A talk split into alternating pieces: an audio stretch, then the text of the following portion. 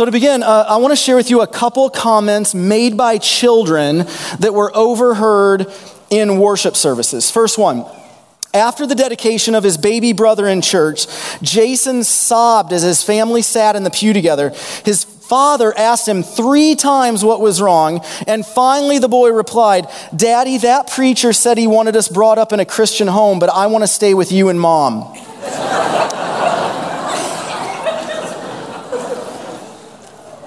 One mom says this she'd been teaching her three year old daughter, Caitlin, the Lord's Prayer for several evenings at bedtime, and she would repeat it uh, perfectly. So she finally got the opportunity to say the Lord's Prayer in church. And the mom says, I listened with pride as she carefully enunciated each word right up to the end of the prayer Lead us not into temptation, but deliver us from email. That little girl's not that far off, actually, uh, on that. So the, she's pretty close last one. A Sunday school teacher asked her children as they were on the way to a church service, Children, why is it necessary to, to be quiet when we go in that room? And one little girl said, Because everybody's sleeping.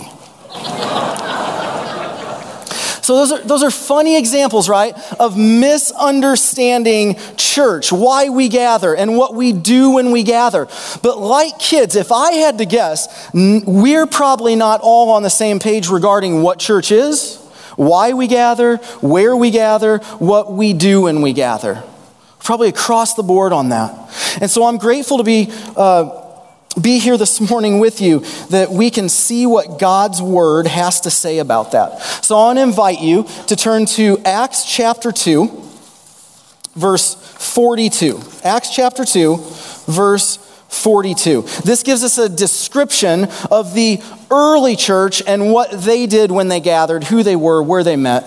If you don't have a Bible, we have black Bibles in the seat back in front of you. I'd encourage you to take one of those and follow along with us. If you don't have a Bible of your own, take that home with you. We want everybody to have a copy of God's Word, especially to start the new year. And as you're finding that, I've invited one of my friends named Tyler to come to the stage, and he's going to read our scripture for us this morning. So you can follow along in your Bibles, or you can just listen to the words of the Lord read by Tyler. Everyone was filled with awe at the many wonders and signs performed by the apostles. All the believers were together and had everything in common. They sold property and possessions to give to anyone who had need. Every day they continued to meet together in the temple courts. They broke bread in their homes and ate together with glad and sincere hearts, praising God and enjoying the favor of all the people. And the Lord added to their number daily those who were being saved. Thanks, Tyler. Appreciate that, man. So, we have a description here of the early church, not a prescription of what we should do, but a description of what they did that can help inform us as we make our decisions. So, the first thing we need to know is who were these people? And what we see is these verses are talking about followers of Jesus. This was the early church. They numbered about 3,000 in that text this morning. What we need to know, friends, in the New Testament, Every single time the word church is used, it is the Greek word ecclesia. So, kids, on the count of three, you're going to learn a Greek word today. It's ecclesia. One, two, three, say it with me. Ecclesia. Fantastic.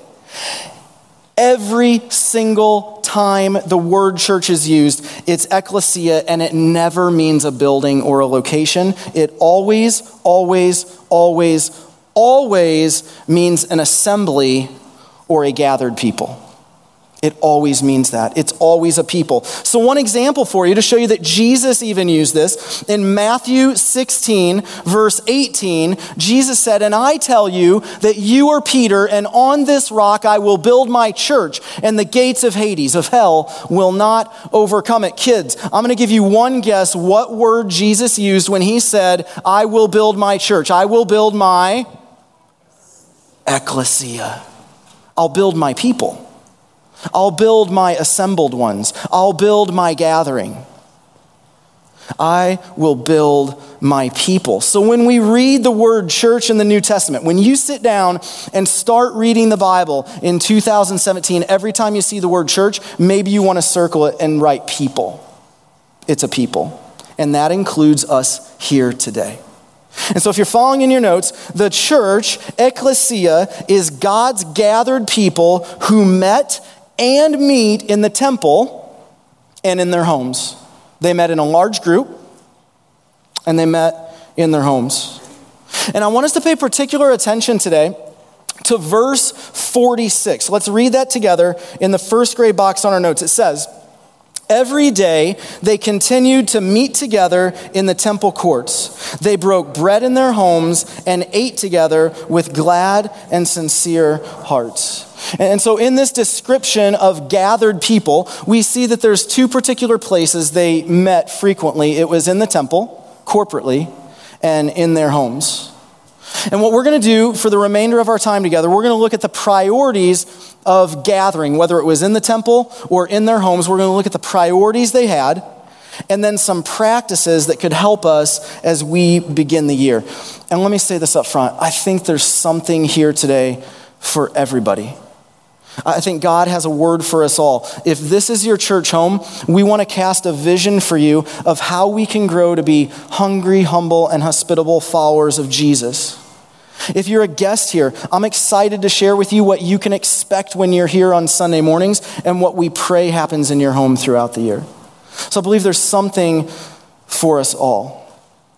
As we get going, we're going to have you follow along in your Bibles. Verse 42 begins with the words, they devoted themselves to. They devoted themselves to. But a better translation of this would be they were continually devoting themselves to. The original language is that verb tense, and it denotes a, a single minded, steadfast devotion to a certain course of action. It was an ongoing thing that they devoted themselves to. It wasn't a one and done, it was ongoing. And they were devoted to gathering. And when they gathered, wherever they gathered, I want to share with you four priorities that they had. I think there were probably more that didn't get written, but these are the four that surface in this text. Number one, if you're following on your notes, the priority they devoted themselves to was the Word. It was the Word. And the Word taught them how to become more like Jesus. In verse 42, it says they devoted themselves to the apostles' teaching. If you remember, there were 12 apostles that followed Jesus, and they passed on to these new Jewish believers the life and teaching of Jesus. It's what we would call our gospels today. In addition, they also helped these Jewish believers see the Old Testament through new eyes, and that every story would point to a Messiah whose name was Jesus who had just died on a cross and risen from the dead.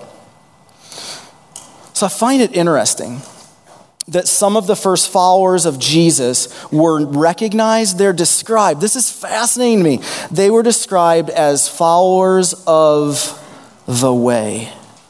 Followers of the way. They were identified by the way they were living like Jesus. Man, it, it would be an honor if somebody at some point in my life said, Oh, that's a follower of the way. Because he lives like Jesus. What a high, high calling that was.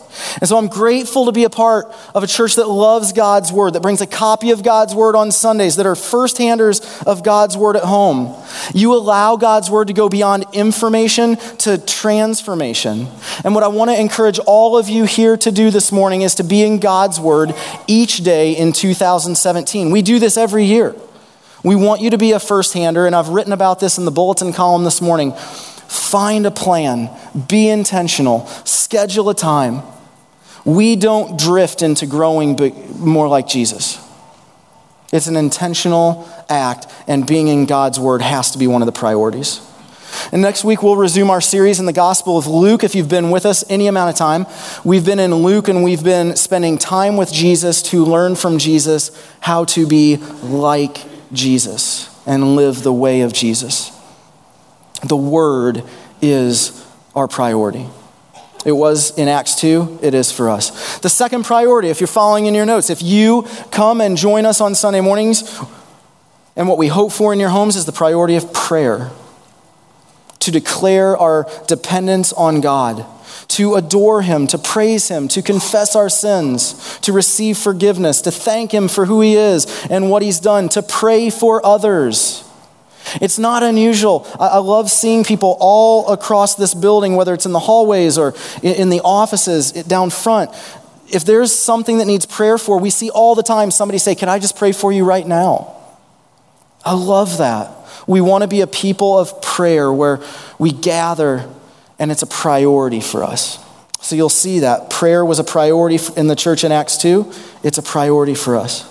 Number three, priority was fellowship. Fellowship, to love one another. To love one another. It's it's the word koinonia in the Greek New Testament, and it's not just a sentimental feeling of oneness. It's not punching cookies. It's not getting together for dinner. It's not saying, like, come over, we're going to have some sweet fellowship tonight. We're going to watch the football game. That's not fellowship. It's friendship, and it's great, but it's not fellowship. Fellowship, if you want to write this out to the side, uh, there's a core word in it, and it's common. The, the word is common. There's a commonness or a commonality to it, and, and it means it's a gathered people with one thing in common that are pursuing how to become more like Christ. We have one common bond. We have so many different things going on in our lives. We have so many differences. We're not alike, but one thing we do have alike is that we want to follow Jesus and become more like him fellowship is why they gathered. It was a time when they gathered to build each other up, to challenge one another, strengthen one another, hold each other accountable. I love what Tim Keller says. He's a pastor in New York City. He says this These people could not get enough of each other. These people were always gathering. They gathered every day. Regular life was seen as an interruption. They couldn't be kept apart. That's the reason why the word together, listen to this, that's the reason why the word together is not so much something they did, it was something they were. They were together for a common purpose. But what we encounter today is a philosophy that we can love Jesus, but we don't necessarily have to love his people or love the church. And that's just a, a wrong assumption. Jesus is very clear in all the Gospels if you love God, you will love others. And you will love his people. And the church isn't a building, so your problem isn't with a building, it would be with a people. And we want to be a people who are loving God and loving others. And gathering allows us to do that, to come together with a common bond of fellowship. It's a priority for them. We want it to be a priority for us. The fourth thing, priority, number four, it's worship. It's worship, it's to exalt God. That's why we gather. They worship through the breaking of bread. We can read that. And then you get a little bit farther down in 45 or 46, and you see them praising God. I'm going to say that they did this through song. We see a lot of songs of the early church recorded in Paul's letters. So they sang together. It's called a worship service because we gather here to praise God, to exalt Him, to ascribe worth to Him. The word worship comes from the old Latin word, I love this, worthship. I actually wish we still called this a worthship service. I mean, that's a tongue twister, but I wish we called it a worthship service because we gather to ascribe worth to God. So, those are the fourth priorities that we see in Acts 2 and they're what you'll experience here, we pray the word, fellowship, prayer, worship. And so, this list I said before, it's not definitive. There were probably more priorities, but it gives us a good description and a starting point of where we want to be. And now I want to wrap up by talking about the importance of gathering in the temple, some practices that can help us in 2017 become more like Christ. And then I'm going to invite Chuck up to join me in talking about our homes and what it looks like to gather in homes. So, practicing this temple gathering. I've just got to say this first and foremost, and it's going to come up again and again in the next few minutes. Friends, I am convinced we have a dangerous temptation to forget how huge this is that we get to gather on Sundays. We, we have a dangerous tendency to let what we are doing in this room become routine and lose sight of the fact that week after week, as we gather, we're doing something that's so different and so distinct than anything else we do all week long. We have the privilege as the people of God to assemble together to meet with God. We have brothers and sisters all over this globe who don't get to do what we get to do. They meet at night under the cover of darkness for fear of death and persecution, and we get to gather here freely as an assembled people to meet with God. Let us never, never make that routine. It is so distinct.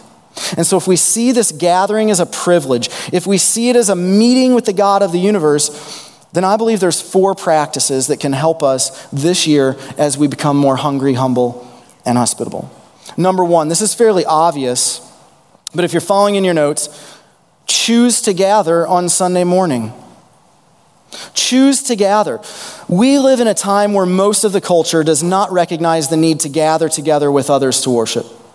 Even followers of Jesus struggle to make it a priority to gather on Sundays. We see attendance, even for mature Christians, at two, maybe three times a month.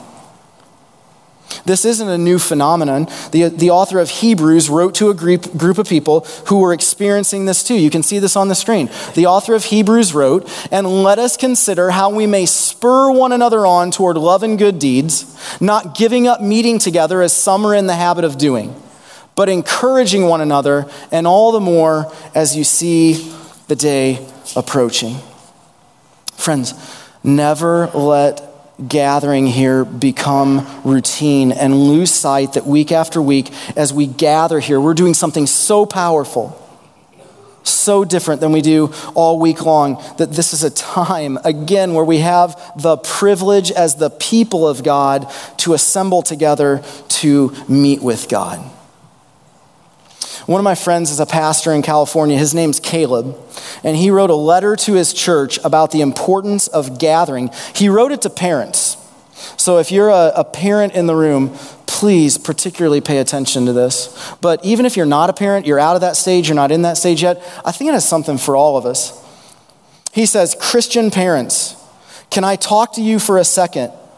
I understand that not all of us will be able to be in church every single weekend, but when we systematically and unintentionally prioritize other things like putting our kids in programs and events and sports over our kids' involvement in church, we're teaching them three things.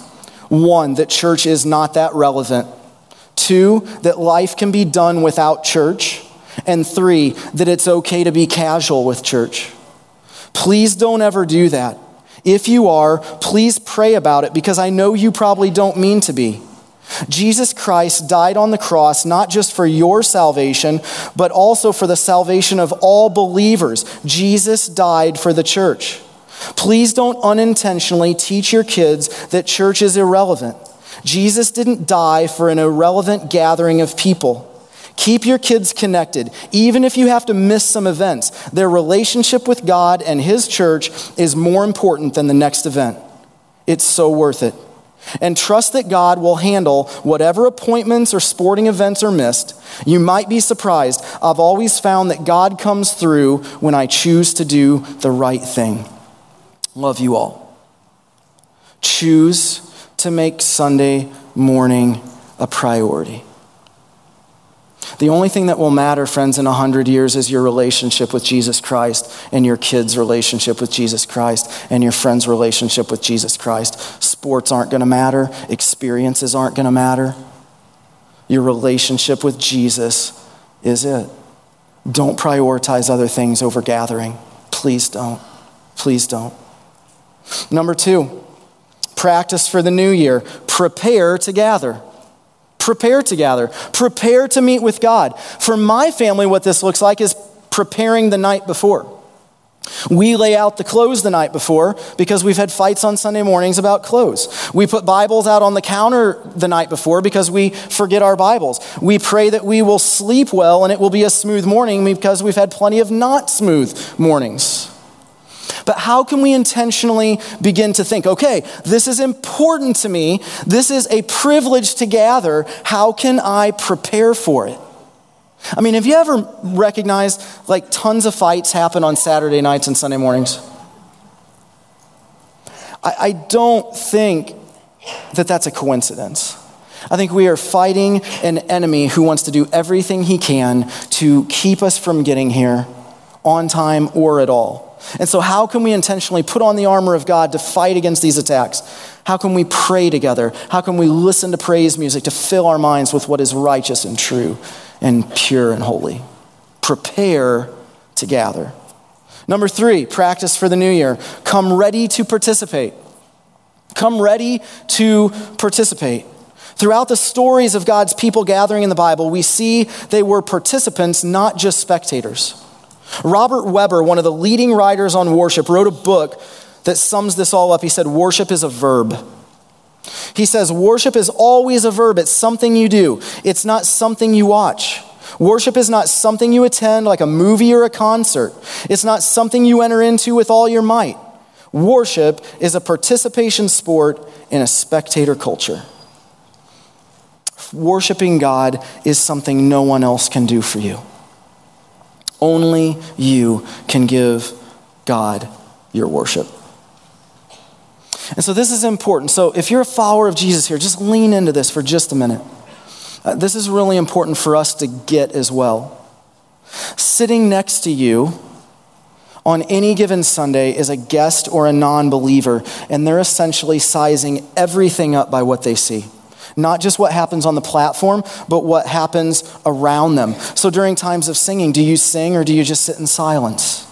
Do you talk with the person next to you? Do you spend time texting? Do you engage or do you check out? What message are we sending to guests who are checking this thing out of following Jesus? And there's so many caveats here, right? There are some Sundays where I show up and I, I can't sing. There's so much junk going on in my life. All I can do is stand there and look at the cross and thank God for his mercy. So I'm not talking about once in a while. I'm talking about is it a habit that you just don't engage? Because we want to be participants, not just spectators. And I didn't say this at 9:30, but let me say it here. And I, I think Chuck would say a hearty amen to this. When you participate, our gatherings are better. They're just better. It's great when we participate. Number four, practice in 2017 that can help us become more like Christ. If you're following on your notes, come on time and stay to the end. Come on time and stay to the end. And I want to encourage you as gently but as seriously as I can to be here earlier on time. It is not uncommon for this room, especially in this service, to be about half as full as it is right now when the service starts. Listen, we can go to ball games and special events and we can get there on time or early, but we take a more casual approach to gathering here. But we remember this is anything but casual. We are gathering with God's people to meet with the God of the universe. It's a privilege, and we want to take being part of the entire gathering seriously. And I, I want to be careful here and full of grace because I understand there are just some rough mornings where you're doing everything you can to walk in the door. I understand that. I live that. So I want to have grace here. Sometimes it's our fault as a church that it takes longer to check your child in or to pick them up, and that causes you to be late. But I want you to consider again the reality that it may very well be our enemy our adversary who's trying to throw everything he can at us to get us here late. Chuck and his team do an amazing job of prayerfully and strategically planning services to help us meet with God from beginning to end. And many times it's something in the first five minutes of the service that the Lord wants to say to me and I don't know if you've noticed this, but almost every Sunday after the message, we give you the gift of a few minutes of silence to process what you just heard and allow the Holy Spirit to speak to you.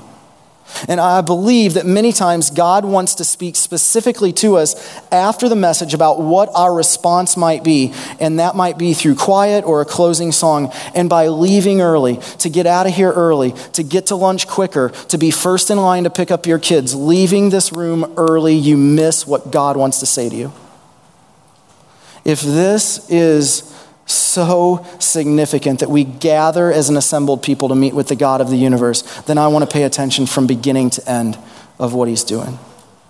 And if we want to do this, we'll grow in Christ in 2017. So, I want to share with you a picture of what I used to think, and then we're going to talk about the home for just a few minutes. I know the kids are getting antsy. We're getting there. We're almost done, kids. And then we're going to sing one more song, and we'll, we'll be done. This is how I used to think. And, and I, I think this is because I work at a church. Um, but this was just my paradigm. So I would say, hey, what happens at church impacts what happens in the home. We, we feed people and we set the table, and then you go home and you can apply it. And that's just the, the one direction it went. Church helps the home.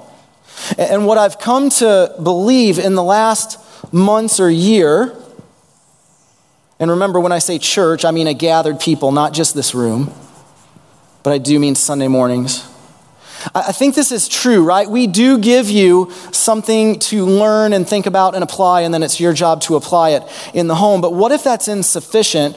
What if what happens at church impacts what happens in the home? But what if what happens in the home impacts what happens on Sunday mornings? What if our church is a different place because of what you spend time doing throughout the week with your family or your small group?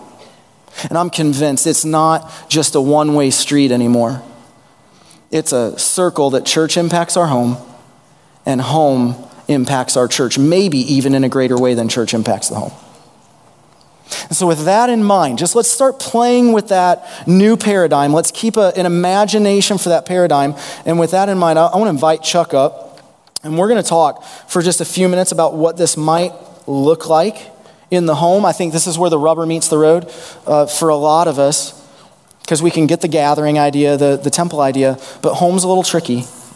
And so, Chuck, you, you've been on this journey um, for a couple years now. You've been in school, one of your mentors, and, and on the back of your notes, you, you start diving into this um, idea that we just talked about, right? It's not just church impacting home, but it's home impacting church. So, talk about those three spaces. Just name them for us and, and what they mean to get that on the table. Yeah, absolutely. And uh, just a privilege to be here. I love the church. Uh, and um, so it's just a privilege to be talking about this. I get excited about it. Um, but three terms that have helped us, and we've gone over this in some groups that I've been a part of with our worship team.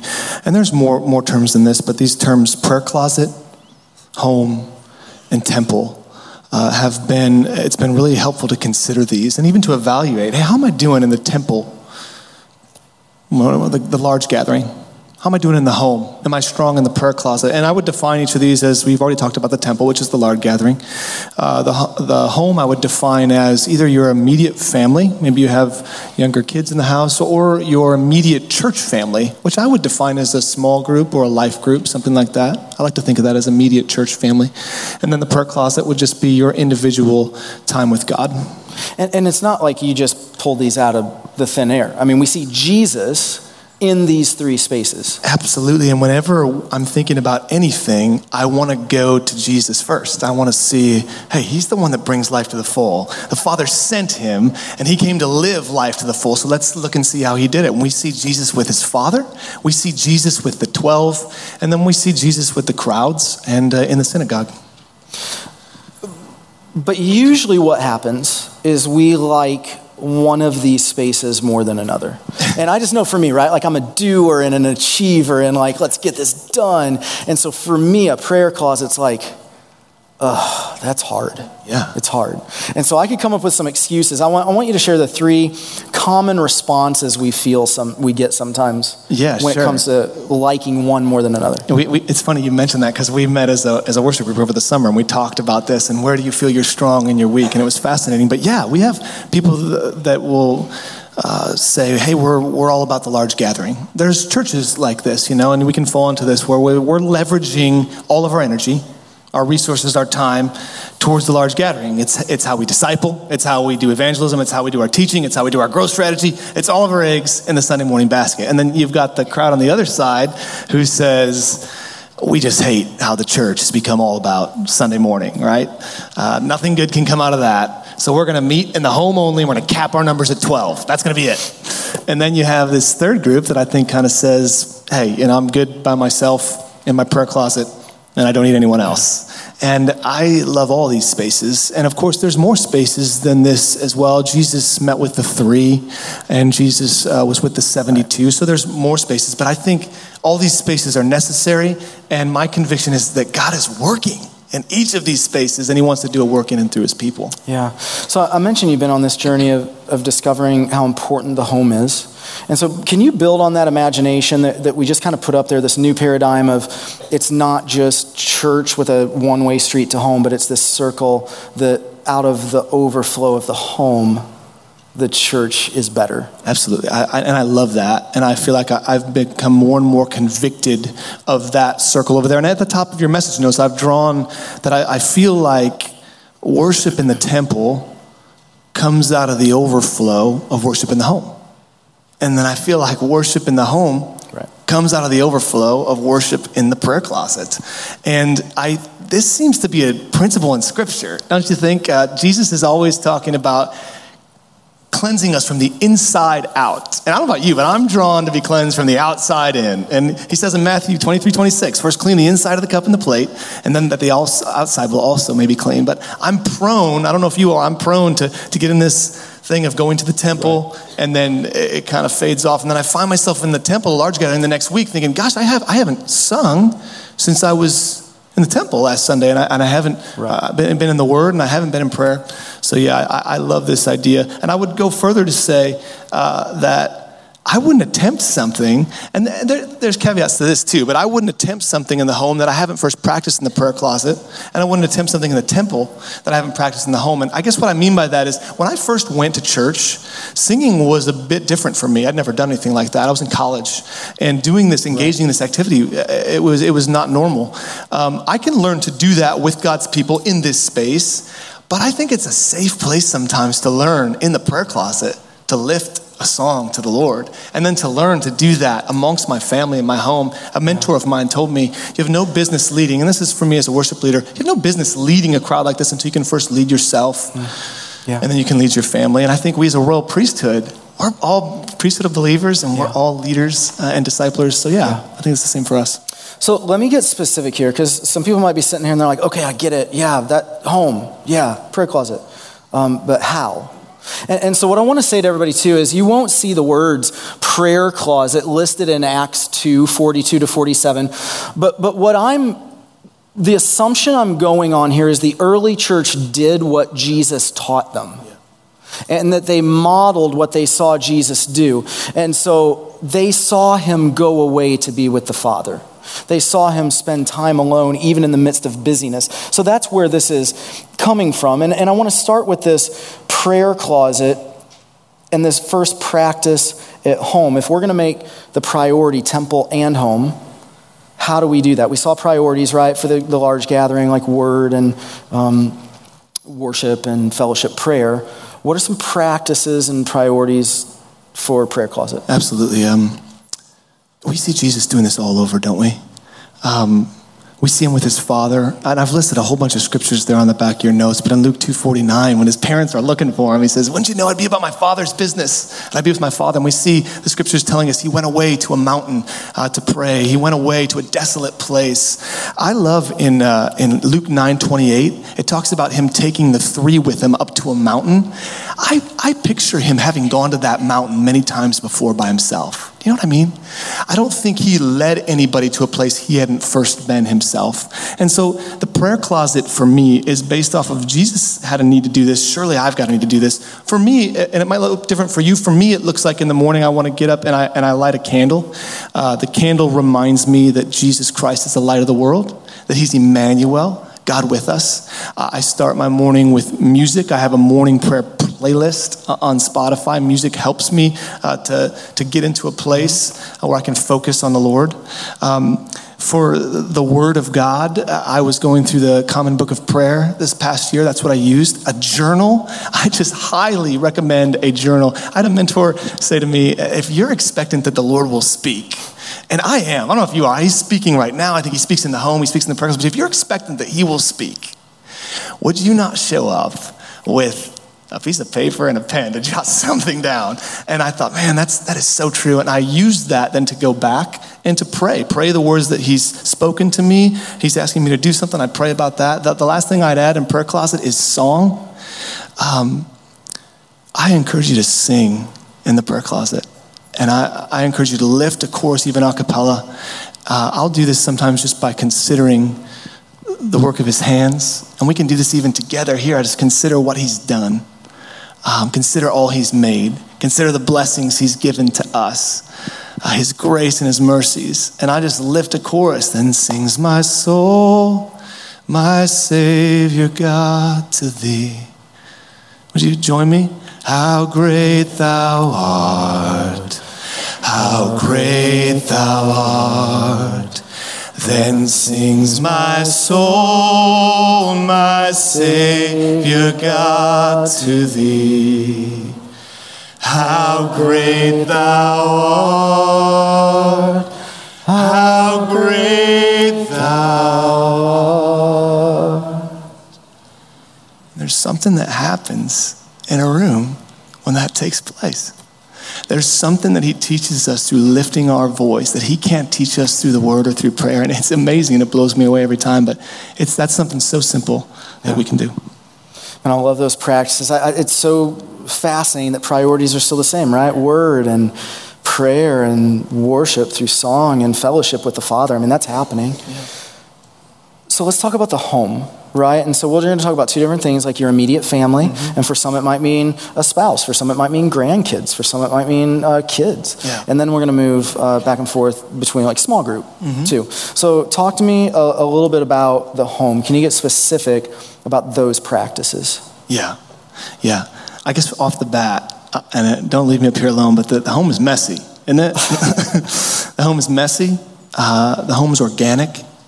The home is real and there's something exciting and beautiful. So, what you're saying is your children don't sit here and say, Hey, dad, would you teach me the word of God? Do yours do that? I want to sing. I want to sing tonight. Can I pray for you? They that doesn't happen. Feet. That doesn't happen in your house. Look, one more, one more peep out of you, you're missing this song. And they're like, fine, I'm out of here, you know? Yeah, I've actually, I've actually found that. I've actually found that if you say, hey, if you do that again, we're not doing this anymore, they're doing it again, so they don't have to do it anymore. Yeah, it's like one of my uh, pastors that I listen to down in Texas, his name's Matt Chandler, and he said his prayer before he leads his family in any time of devotion is that he would not call the wrath of God down on his children.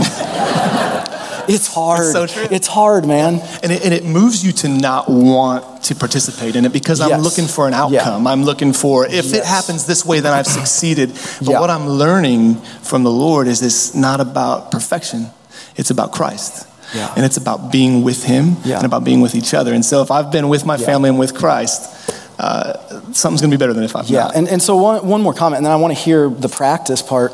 But I asked Sarah that question too, Chuck. I was like, man, why do I get so frustrated with it, Sarah, that like while we're doing this, my son is, is trying to like melt the Advent candle with the lighter? Like what, what, what's going on? Which here? is like, fun.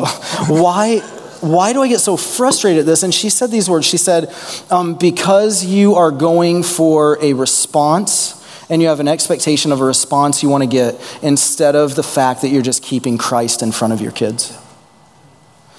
Instead of just making Christ more than just gathering in the temple, I, I want a certain response. But if we can remember, it's just making him part of our lives. That, that's the most important thing. That's it. Yeah. So, what practices for you? What, what do y'all do? Gosh, I feel like you guys could probably teach me too, but I'll just share some of the things that have been really impactful for us. I mean, we, we read out of a children's Bible, we read small portions. We've used the Jesus Storybook Bible, we've used the Jesus Action Bible. Um, I really like this book uh, by Sarah Young, Jesus Calling for Kids. Mm-hmm. It's been very powerful and, and, and, transformational in our family. There's a 365 day devotional you gave, but we're just reading small portions and we're using whiteboards and we're having fun and doing this kind of thing. Um, I would also uh, suggest preparing. So sometimes if I know I'm using a, a devotional that, that, for my kids, I'm going to read that in my time to see what the Lord wants to say, and I'm going to ask yeah. Him, Lord, what do you what do you have? What's the word for our family? What do you want? Is it something out of my journal? Is it something out of this? But let me just read. Yeah, let me just read that. this. Uh, So this is December 19th, and we're just in the, the mess and the madness of prepping for Christmas, right? And it's, it's craziness. Um, and we're up in my, my son's room. I have three kids, and my nine year old Addie um, read the devotion. And so she, she read Matthew 6.33, seek the kingdom of God above all else and live righteously and he will give you everything you need. And then she read this. Do not be overwhelmed by the clutter in your life. By clutter, I'm not just talking about all the stuff under your bed. I'm including those endless little ch- chores that you need to do sometime, but not necessarily now. For instance, you told your friend you would download that song for her, and your bike tires really need airing up. All those little tasks will eat up as much time as you give them. So instead of trying to do everything at once, choose the chores that really need to be done today, and then let the rest of them slip to the back of your mind so that I can be in the front of it. I'm telling you what, she's reading this, and it's the Spirit of the Lord speaking directly to my wife and I. Mm-hmm. And, uh, you know, we had a time after that where we were able to say, wow, uh, that wouldn't have happened. Right. And, and, we don't get that perfect every night, but yeah. when there's that opportunity, and, the Lord will speak. And you kept the word in front of them. We did. Yeah. yeah. What does it look like in your small group? yeah. Yeah. So uh, our curriculum in our small group is always our lives. What's going on in our lives? What's going on in our lives? And, and we want to discern what's the Lord saying and what are you going to do? That's it. What's the Lord saying to you and what are you going to do? And so scripture for that is, is huge. It's, uh, is there a scripture that relates to what, what the Lord's asking you to do? So, so just this past week, we're driving back from my parents and we're preparing for our Thursday life group and we're just going through some of the things that people have shared. And, uh, and, and one of the, the girls in our group, uh, had shared that the Lord, she felt like the Lord was impressing this upon her heart. I've given you everything you need for life and godliness. The next thing you know, we're looking up 2 Peter 1 3. His divine power has granted to us all things that pertain to life and godliness through the knowledge of Him who called us to His own glory and excellence. And I'm just saying, when you start sharing scripture, it sharpens. It just has this ability to sharpen. And so that's how I'd say the word stays involved. What's the Lord saying to you? Yeah. Can you share that with me? Because it's going to help me. Yeah. I want to move to prayer in your family. And what I hope people notice here, Chuck, is like the reading of Jesus calling might take place at bedtime. Something else might take place at breakfast. You can pray with your kids throughout. I mean, it's saturating the day with Jesus. Yeah. It's not just, okay, these are my five minutes and this is my Sunday. It's how do we keep him in front of our family. Yes. And so prayer for you, you were, you're going to say it happens at different times, right? Oh yeah, prayer happens at all different times for us. Um, of course, you know some of the obvious ones, the meals, and uh, but we're often thinking about our week, and I'm sure you guys do some of this too. Like, what, what's the week ahead? What are the difficulties? What are the things we can yeah. celebrate? Um, here's one that's been helpful for us recently: is we pray when it gets really, really hard. I'm talking about in the midst of tantrums mm-hmm. and breakdowns. Uh, just this past week, um, I, all I could do was hold my, my four year old and pray. Um, yeah. And you know, sometimes it gets there, but where else to turn but the Lord of the universe in those situations? Yeah. Um, we want to circle up regularly and pray because we want our kids to, to know that this is what we're about. You know, yeah. we're going to turn to Him again and again. In 2017, one of the things that we want to do is create a map of our neighborhood and just start filling in the names we don't know, and uh, then maybe start filling in some of the hopes and dreams that they have and the prayer requests that they have. Just a way to learn and then to pray over the neighborhood. So those are some ideas. Yeah, and in your group, prayer is a priority as well, the life group that meets in your home. Yes, yes. We talk about our life group being a safe place. It's a safe place to learn and to fail. And so, yeah, if, if singing in the temple is awkward, if praying sometimes out loud is awkward, what a better place to first learn in the prayer closet, but then in the home. Yeah. So we have different people lead. We're not going to force anybody into that, but they know it's a safe place. Different people lead us in prayer. Yeah. Um, we like to stop and pray on the spot, like you talked about. We like to use technology to keep track of that stuff. Uh, one of the things that's been really neat for us is, is birthday blessings. And so in our small group, we've got kids involved as well. So we take all the birthdays from that month, uh, and on one night we just speak words of encouragement and identity over if it's one of the kids or one of the adults, and, and we, we pray for them. That's been really powerful. Yeah. yeah. Last couple comments here. What is, what is the priority? Because we're, we're talking about song and or word and prayer, worship, song. What does song look like with your family? Yeah, um, it's a, it's a lot of fun when when we're you know when it's going well. but um, uh, yeah, it looks. We have songs that are our songs, and I, I would encourage that. Um, Lord, I Need You is a chorus we raise up often. Uh, 10,000 Reasons. Brady was just playing along on the drums. It's fun to get the kids involved. Mm-hmm. Uh, let them be involved, even if you know, they're learning to play an instrument. If they can do that, it's fantastic. Uh, let them pick the song. Let them teach a song that they've been learning downstairs. So we did. We sang a song earlier this morning that, that the kids kind of taught us up here. Let them let them do that. Um, I would encourage using YouTube. You can use like Apple TV or a device like that to put YouTube up onto your TV or do something like that, and you can sing along. So you don't even have to lead. Uh, you can have that lead, and the kids can pick tons of songs there, and you can create playlists and have that ready to go. I, I would highly encourage that. That's been really helpful. But just lifting, lifting a chorus a cappella is helpful. And then finally, in your, your small group, Yeah, life and- group song. In our group this past summer, uh, it was so great to have, again, different people lead. And uh, I don't think you've got to be a professional to do this. Right. I think it just takes a little bit of preparation. You can lead without any instruments, but we, we shared that. And we just said, hey, you're responsible for the open 10, 10 minutes. Yeah. and it was rich and powerful Yeah. to have that. So, so we practiced. But I would encourage you, in small group, take time to, to lift a song. Yeah. I think it's, it's, it's powerful and helpful. So one more thing, because there, there's, let- let's just be honest here. So we might be okay with reading the word. Yeah. It might be intimidating a little bit more to pray. And then you, you throw out the singing word. And, and now you're just like stepping on our toes. You're like, you're like in our business. So there's, there's a lot of guys here, particularly, Sure. that's just weird. Yeah. And it's hard. Yeah. And so, what would you say to them, um, either in temple or in gathering uh, in the home? Yeah, I I um I- don't know if you think you look at me and you think, oh, he's a he's a vocalist, you know, easy for him to say. He can, you know he can do that, and I don't I don't think it's about being a vocalist or not. I think it's about vulnerability. I think that's the tough part, and it's just as vulnerable for me uh, to get up in front of my family and lead them. In fact, it's way more vulnerable, way more Yeah. for me to lead my family in my living room than it is to lead you guys on Sunday morning. And that's just the facts of it. Uh, so, uh, yeah, men especially. Man, could I challenge you in 2017? That would be my challenge. Would you lift your voice to the Lord in the prayer closet? And then would you be willing in some way to lead your family or lead a life group in song? Just to say, hey, this is a song that's been ministering to me. I want to pass this along. But yeah, parents, let's train up our kids to know that singing is commendable. I remember being in, in sixth, seventh grade and, and making a decision to go to choir. And it was like, oh, if I go to choir, oh no. And I was, I was into sports too. But uh, the Lord says singing is, is important. And He sings over us. And I have pictured Jesus singing. So yeah, that'd be my challenge. Yeah.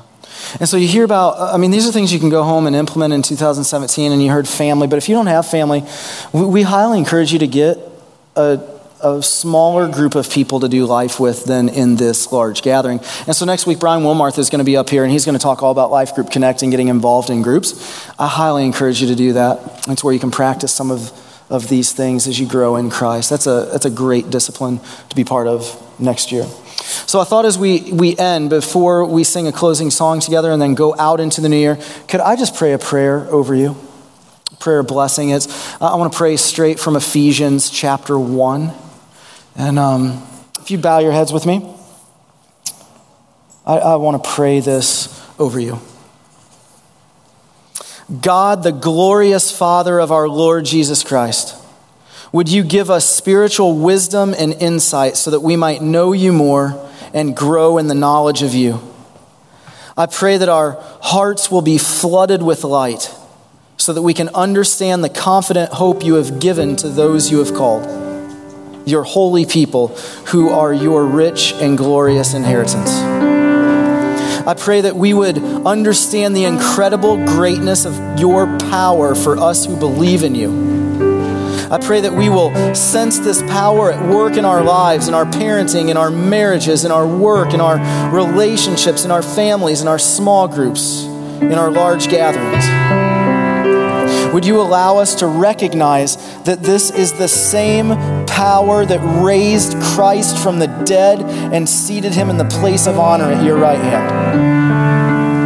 Lord, may this resurrection power bring new life. May this resurrection power bring new life in this new year. God, we need you. Would you give us your resurrection power and new life this new year? It's in Jesus' strong and saving name. And all of God's people, the gathered people, the assembly, all said in one voice in agreement. Everybody said, Amen.